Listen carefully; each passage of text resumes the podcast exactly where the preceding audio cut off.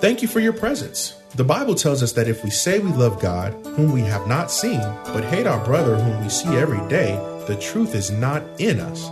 And if the God's truth in its entirety is not in us, we are not genuinely saved. We can have Christian symbols on our cars, wear Christian symbols, quote scripture, pray eloquently, and sing hymns and spiritual songs. But if we are not continuously living and applying God's word in our lives, we are not genuinely saved. Listen with Bible, pen, and paper handy as Pastor Rander teaches us today. Father, we thank you for the privilege of preaching. Thank you for getting me back to be able to preach. So much could have uh, delayed that, um, could have kept us from being back. We pray now that you would anoint me, use me, equip me, empower me. I realize apart from you, I can't do nothing. Father, I love doing what you've called me to do. That's why I've been doing it for, for 40 years or so. And I pray, Lord, that you would just have the people to be focused on your word, to be attuned, that their minds not wander. We pray against satanic distractions in Jesus' name. And all God's children said, Amen. We're preaching through the book of First John. You say, why are we in First John? Because we are preaching through the book. You cannot preach through a book in just one Sunday. It takes time to preach through a book. We're going segment by section by section by section, and uh, it is an enjoyable experience. You really get to learn the Word of God without hopscotching all over the book uh, with no sense of purpose or direction. Uh, for, turn with me to 1 John chapter 2, verses 15 through 17. 1 John chapter 2, verses 15 and 17 is the next portion of Scripture. 1 John is where we are landing this morning. The scripture says, Do not love the world or the things in the world. If anyone loves the world, the love of the Father is not in him. For all that is in the world, the lust of the flesh, the lust of the eyes, and the pride of life is not of the Father, but is of the world. And this world is fading away along with everything that people crave. But anyone who does what pleases God will live forever. I want to preach in the thematic series that we are engaged in, in the opening segment of this particular book, How to Know If I'm Genuinely Saved. How to Know If I'm Genuinely Saved. Church, I am sure you agree with me that time is moving so fast until we must make it priority to make sure that we're saved without a doubt. The brevity of life, the rapidity of time and how short life really is should give us a heightened sense of sensitivity of being absolutely certain that we are saved without a doubt.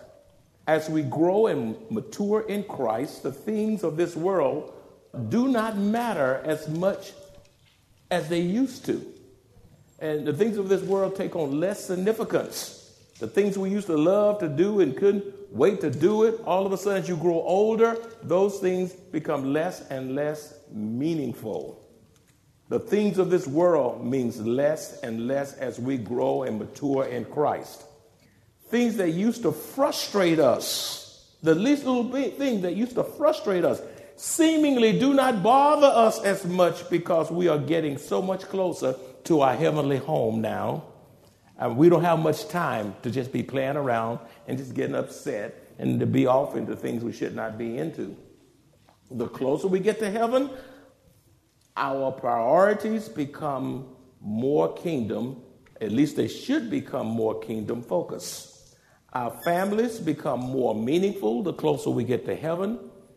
We set our personal affairs in order as we get closer to heaven, and we become less preoccupied with the pleasures of this world simply because we're getting closer to heaven. Since every day we live brings us a little bit closer to our departure from this life, we need to be absolutely sure that if we were to die today, we are saved without a doubt. With that being said, how do I know without a doubt that I'm genuinely saved? How do I know without a doubt that I'm genuinely saved? You need to know that. You can't be wondering about it. Can't be, I think I'm saved. I hope I'm saved. You have to know you're saved. So, how do I know without a doubt that I'm genuinely saved? Number one, we can be assured of our salvation when we no longer love the world or the things in it. That's a sign of salvation. When you no longer love the world or the things in it. 1 John chapter 2, verses 15 through 17 says, Do not love the world. That's emphatic. That's instructive. That's a command. All the things in it. If anyone loves the world, the love of the Father is not in him. For all that is in the world, the lust of the flesh, the lust of the eyes, and the pride of life, is not of the Father, but is of the world. And this world is fading, is passing away along with everything that people crave. But anyone who does what pleases God will live forever. Well, let me pose another question as it relates to do not love the world. Why must we not love the world? Why must believers not love the world? John, the apostle, beloved aged John, instructs us emphatically don't you love the world and don't you love the things in it.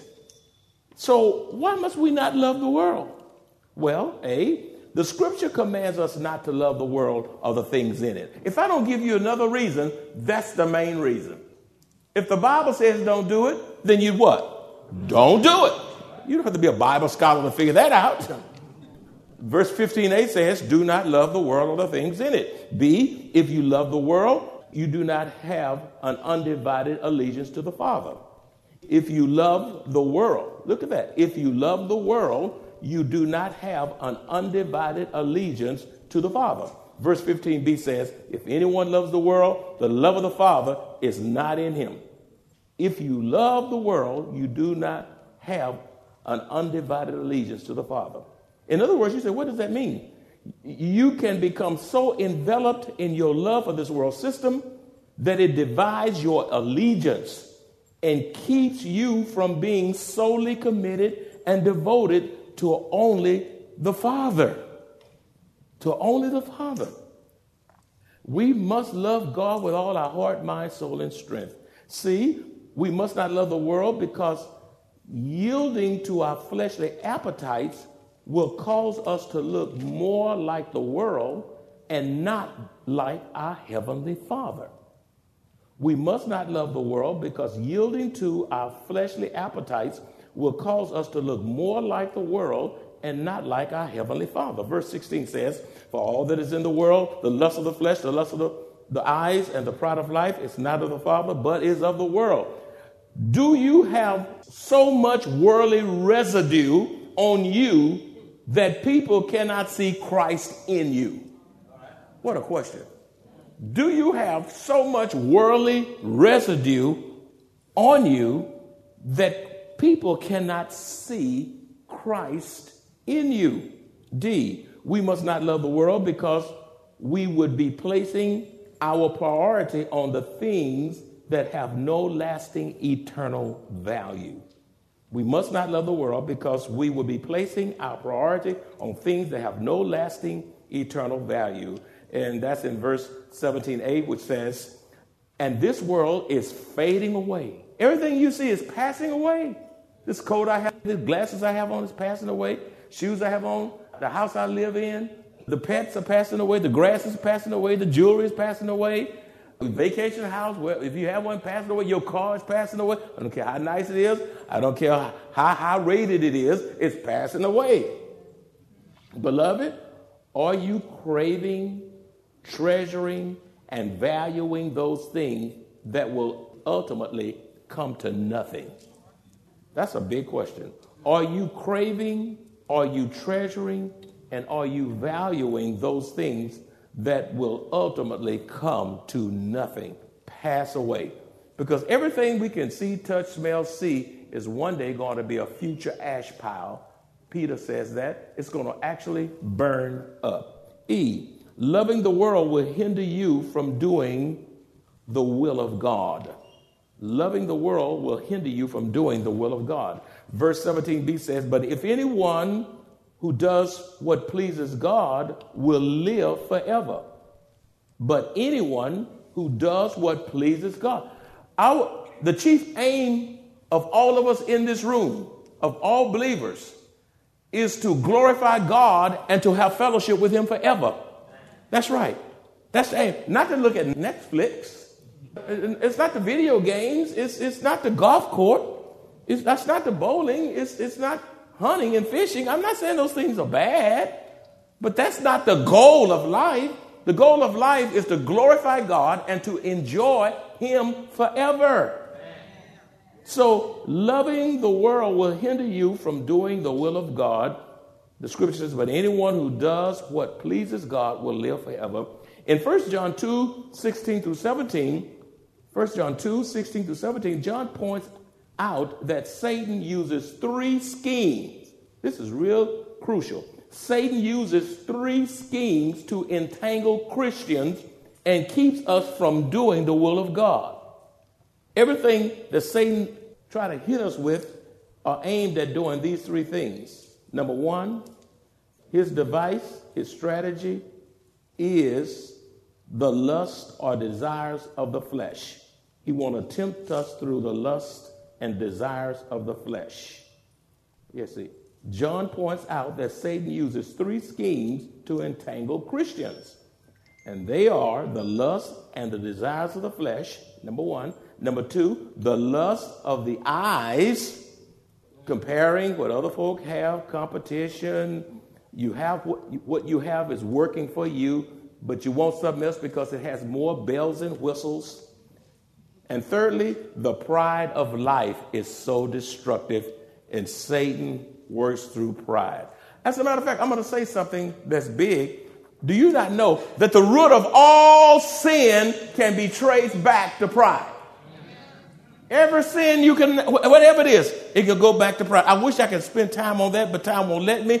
All sin inevitably goes back to pride. Satan enticed and deceived Eve with these three same strategies back in the Garden of Eden. You say, Show me that. I'm glad you said that. All you got to do is turn to Genesis chapter 3, verse 6, and you'll see those devices right here. You'll see the strategies of Satan.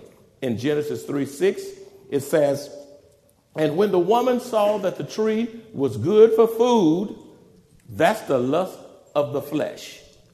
Oh, good for food. If you can squeeze in your Bible and write, write lust of the flesh. Okay? And that it was pleasant to the eyes. Pleasant to the eyes that's the lust of the eyes. See the strategy? Say the old devil, nothing new. He just repackages sin. Okay? And that it was pleasant to the eyes, that's the lust of the eyes, and a tree to be desired to make one wise, that's the pride of life. All those sins can be wrapped up into those three strategies, schemes.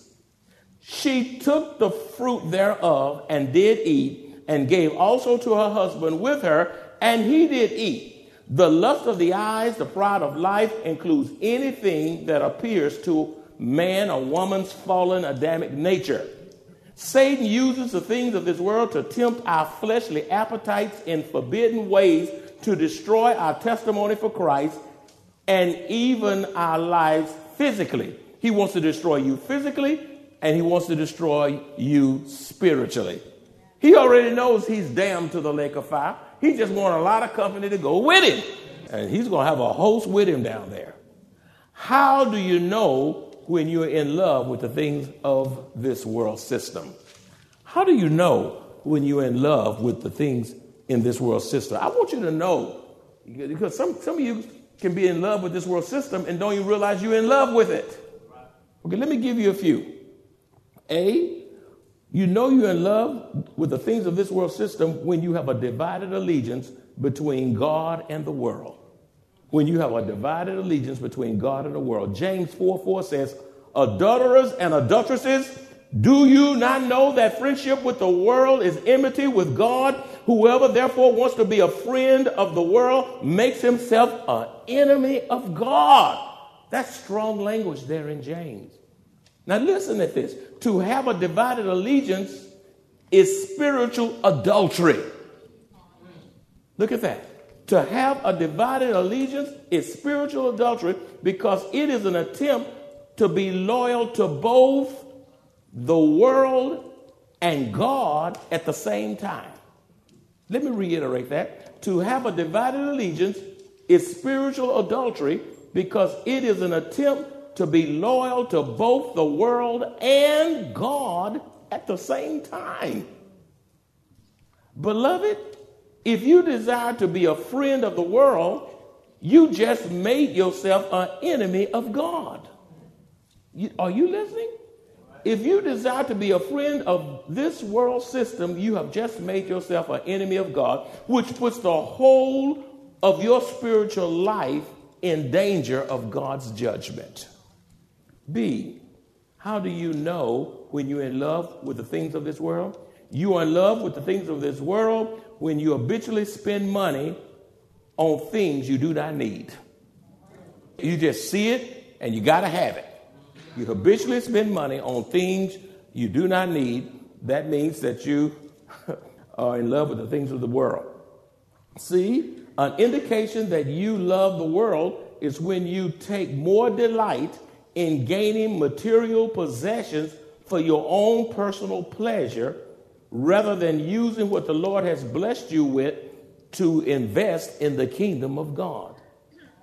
An indication that you love the world is when you take more delight in gaining more possessions, more stuff for your own personal pleasure rather than using what the Lord has blessed you with to invest in the kingdom of God. Next, you know you are in love with the things of this world when you keep holding on to stuff you no longer use nor need and still can't let it go. Can't use it, don't need it, but can't let it go. Garage packed, attic packed, the shed in the backyard packed, the storage down the street packed, you paying insurance on it. You, you got the dress that's size two, and you know you're not getting back down there anymore. the, the man got the body shirt, you know, where you can showcase the muscles, but you don't have anything to showcase anymore. It's, it's the Lord give it. Lord, bless be the name of the Lord. Let it go. You'll be surprised the stuff my wife and I give away. And we don't give away junk to people. Well, we give, we give away things that's of value.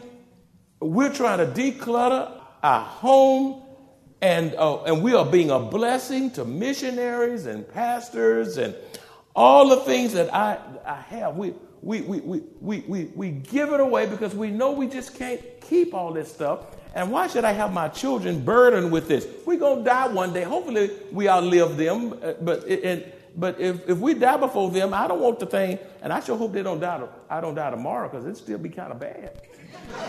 you know, we still. We, how many of y'all still got some cleaning not to do at your house? Come on, let's just get honest. Come on, come on, let's just get honest. We, it's a whole lot of stuff we need to let go and let go. And you in Planet Fitness. I'm gonna use that, and I'm, I'm gonna go to I'm gonna go to Planet Fitness, and I'm gonna get down. About three more weeks, I can get in that dress I used to wear in 1992.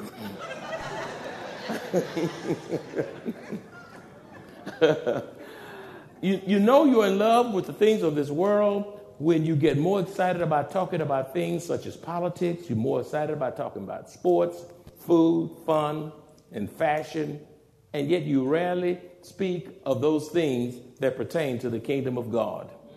Friday, we talked to a young man with a restaurant, and so I said, Are you a Christian? A restaurant in Houston. He said, Yes. I said, What church you go to? What's your pastor's name? And he just told him, just a wonderful, cool guy, uh, with, and just loved talking about the Lord in his church. And then I talked to another uh, waiter uh, later on that day, and, you know, we try to inject Jesus, just a brief witness. You can't sit there and give them the full spiritual laws. You, you'll get them fired. You got to give them a quick witness, you know? I said, Jesus Christ has come back again. Are you ready? He said, we don't, we don't talk religion. I said, okay. I said, but you got to understand, uh, Jesus is not about a religion. Jesus is a person. And you need to come to know him. And so I talked to another guy who was in another restaurant. And he said, Well, how many restaurants did y'all go to? well, we got to eat. You know, if an man don't work, he don't eat. I went down there, I had to work, so I needed to eat.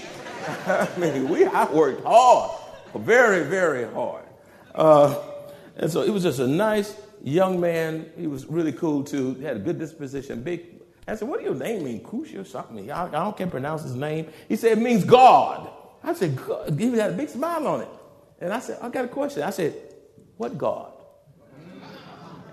And he got stuck. He didn't know what to say. He looked at me. I said, I believe you mean the God of Abraham, Isaac, and Jacob. I believe you mean the God of our Father, the Lord Jesus Christ. I believe you're talking about that God. And he, he just kept smiling, kept talking, and just, and we ate, and he was just a delight to be around. Where is your witness for Christ? Where is your witness? You ought to be excited talking about Christ, redeeming the time, being a witness, not talking about the latest trends and fashions and politics and the weather. so many weather talking. You can't do nothing about the weather. You see, you know you are in love with this world, the things of this world, when you lose your integrity. When you lose your integrity by lying on resumes, you're putting all that stuff down, you know you ain't all that. lying on resumes, cheating and lying on exams, cheating and lying on taxes, stealing from God by not giving Him at least 10% of your income and having ill motives for the sake of personal gain. You know you are in love with the things of this world. How do you know when you're in love with the things of this world? You know you're in love with the things of this world when you come to church to network your personal business interests instead of handing out evangelistic cards to win people to Jesus. Okay, we know you in this business. We don't need your business card. We need your evangelistic card. You need to be asking folk about Jesus. Okay? It's about Jesus.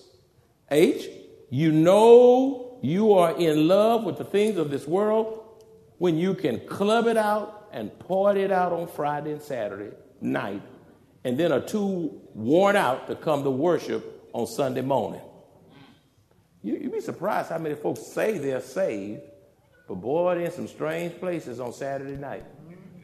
And they, they, they say they saved, but they can't come to church. But they got a lot of energy on Saturday. They give the devil all their time. And then sleep on God. Sleep on God. Boy, the amens didn't come that time. okay. How do you know when you're in love with the things of this world? When you are in love with the things of this world, you cannot say no to your fleshly cravings.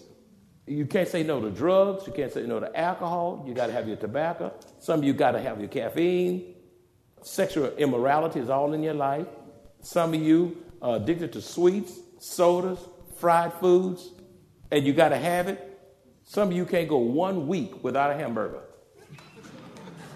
Some of you are addicted to laziness, procrastination on the things of God. Some of you gamble. I was at the gas station the other day, and I just, it tests my patience to no end. They're sitting there trying to figure out what number is the best number. And they did, oh, give me this. No, I don't want this one. Uh, give me, give me that one. And they, oh, oh, no, no, no. Oh, that one right there. Are y'all doing that? I hope not. Oh, I guess you are. No, you're not. Some of you are. You know, I, I preach. I don't know what to say now. I don't know what to say. I don't know what to say. Oh, I was on Rhythm and Plaza years and years ago. See, I, you know, the older you get, you get a lot of illustrations because you preach and you see. I see a lot of things. And I remember, I said, Lord, keep my mind. And so I preached a message. I'm going to do a message again. I'm going to do a revision of it on You Shall Not Gamble. And uh, I preached that message because a lot of folk are deceived and are thinking that gambling's okay. You know, they catch boats and go to the Vegas, Vegas and uh, Atlantic City and go on these cruise places and they just walk on, do all this stuff. And I preached that message, and this lady came up to me. She said, Pastor, I was so convicted until I believe you were looking in my purse. I said, Why you say that? I got my lottery ticket in my purse right now. And you know, some folk get mad at me when I preach because they believe that somebody told me, and they're mad because I preach the truth, and they say somebody said something, he preaching it. I'm not preaching at you. Let me tell y'all something right now. Thank you, Holy Spirit. I'm gonna stop right now. If the truth step on your foot, it's not because somebody told me something about you. The Holy Spirit knows everything. He knows everything. The Bible tells us that there is no assurance of salvation apart from obedience to God's word, for his word alone gives us that assurance. We must trust in the Lord with all our hearts and acknowledge him in all our ways. Only then can we say we are genuinely saved. If you enjoy this kind of biblical teaching or would like to hear this message in its entirety, please visit www.maranathasa.org, where you will find an archive of audio messages service times, direction to the church, upcoming events, and much more. You can also reach us at 210 821 5683. Maranatha Bible Church is located at 7855 East Loop 1604 North in Converse, Texas, directly across from Randolph Air Force Base.